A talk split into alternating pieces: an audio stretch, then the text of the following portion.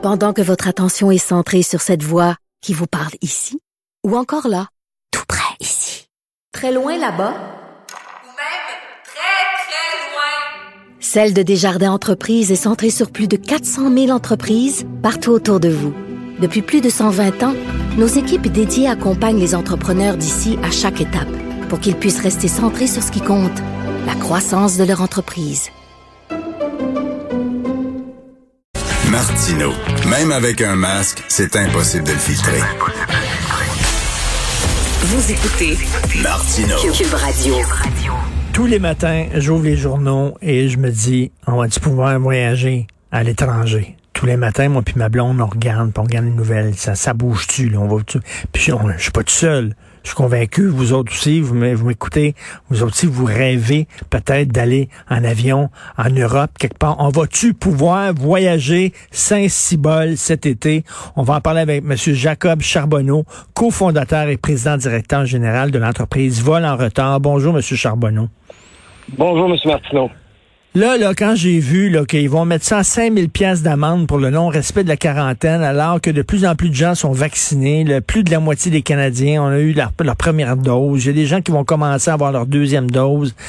Puis on reste quand même là, avec la quarantaine obligatoire à l'hôtel. Tabarnouche. Vraiment. Vous en pensez quoi?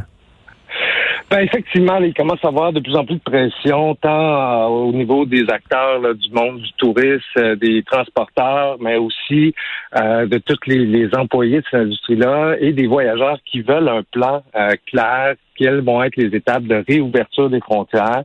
On sait, il y a de plus en plus de pays qui annoncent des plans de réouverture, qui ont des ententes bilatérales avec certains pays pour ouvrir les frontières aux voyageurs. Puis au Canada, ben ça se fait attendre. Puis là, on a été un peu habitués depuis le début de la pandémie. Là, tout ce qui touche le monde aérien, ça l'a été long.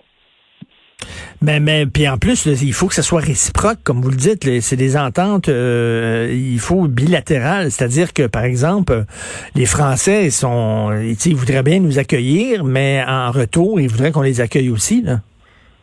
Exactement. Donc, il faut que ça se fasse des deux côtés. Puis, de plus en plus, il y a des pays qui vont mettre en place des politiques, des espèces de passeports vaccinales qui permettent un peu de suivre, qui vont ouvrir les frontières, mais seulement aux gens qui ont eu les 2 vaccins, qui sont entièrement vaccinés, et qui vont avoir certaines règles pour ceux qui ont eu juste une dose ou 0 dose. Mais vous, est-ce que vous êtes optimiste? Là? C'est très difficile dans votre organisme de planifier des voyages parce qu'on ne sait pas ce qui nous attend, là. Non, exactement. Puis, les frontières sont toujours fermées jusqu'au 21 juin au Canada. On s'attend à ce que ça soit extensionné. Ah oui. Vous attendez à ça, que ce soit reporté encore? Probablement. Sinon, évidemment, il doit y avoir certaines règles. Là. On doit penser à une réouverture qui va se faire de façon graduelle avec certaines conditions, mais on doit accélérer le processus parce qu'on le sait, là, c'est un gros pan de l'économie qui est relié au tourisme, mais aussi les gens qui veulent voyager cet été. Non, mais je comprends pas. Là, le 21 juin, les gens, il y a beaucoup de gens qui vont avoir 2 doses. Si on prouve qu'on a 2 doses, puis bon, en sortant de l'avion, on fait un test rapide, là, puis de dépistage, puis on reste 2 jours chez nous. Puis après, je ne comprends pas comment ça se fait, ils sont aussi sévères que ça. Parce qu'ils nous disent d'un côté, faites-vous vacciner, je veux bien, mais si je me fais vacciner, il faut que j'ai un cadeau, il faut que j'ai une nanane, il faut que j'ai un plus-value.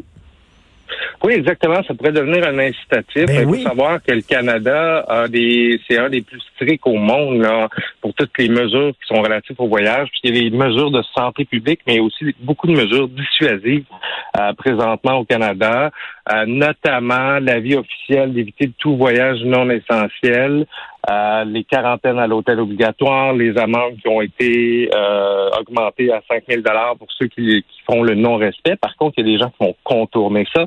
Ils vont passer par les États-Unis, par exemple, vont arriver par voie terrestre, et là, ils ne sont pas soumis aux mêmes règles. Donc, il y a même des comités d'experts qui disent qu'on doit changer les règles, notamment au niveau de la quarantaine, mais aussi pour l'acceptation. Là. Et vous, est-ce que vous trouvez qu'on est beaucoup trop sévère au Canada? Je pense qu'on est beaucoup trop... Ça a été long avant qu'on mette des choses en place. On a mis des choses en place très strictes. Maintenant, ça nous prend au moins un plan qui va dire, bon, ben voici à telle étape, on va faire telle ouverture, à telle étape, quand on va être à tel niveau de vaccination ou quand tel pays va être à tel niveau, on va accepter les gens qui sont vaccinés. Ça prend un plan clair pour que les gens puissent se préparer aussi.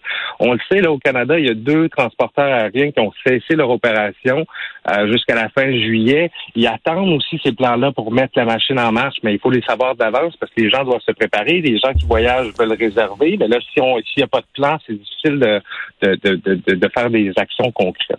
Mais là, j'ai un bon truc, moi, j'ai un bon truc pour les gens. Prenez votre auto, c'est-à-dire allez aux États-Unis, puis partez des États-Unis, puis allez... Tu vas en Europe, tu reviens, mettons, à Burlington, je sais pas si c'est des vols internationaux à Burlington, quelqu'un t'amène ton char, puis tu prends ton char, puis quand tu rentres sur la frontière terrestre, ben t'as pas besoin d'aller à l'hôtel. Exactement, et c'est une des grandes problématiques parce que là, il y a une dichotomie au niveau des règles, ce qui fait qu'il y a beaucoup de gens qui vont contourner ces règles. Ben oui, c'est très facile à contourner. Votre entreprise, vous êtes PDG de l'entreprise Vol en retard. C'est quoi ce Vol en retard? En fait, nous, on aide les gens à obtenir des indemnisations, notamment au niveau des différentes lois et règlements. Donc, c'est un bureau d'avocats en ligne, mais aussi au niveau des remboursements. Donc, les gens qui ont de la difficulté à avoir leur remboursement pour différentes raisons, l'agence a fermé, on ne réussit pas à avoir la ligne, on se fait dire des choses, c'est pas toujours des choses qu'on devrait se faire dire, donc pour valider. Donc, on offre un service de clé en main, là, autant au niveau des agences que des voyageurs. OK. Et là, moi, j'ai un collaborateur ici, là, Adrien Pouliot, là. Il avait ses 2 doses, puis il était en Floride, il est revenu par avion à Montréal, puis il a dû s'enfermer 3 jours à l'hôtel à ses frais, alors qu'il y avait ses 2 doses de vaccin, donc il était protégé, si on se fie aux experts, là, à 95%. C'est absurde, totalement. Les gens regardent ça, puis on comprend rien.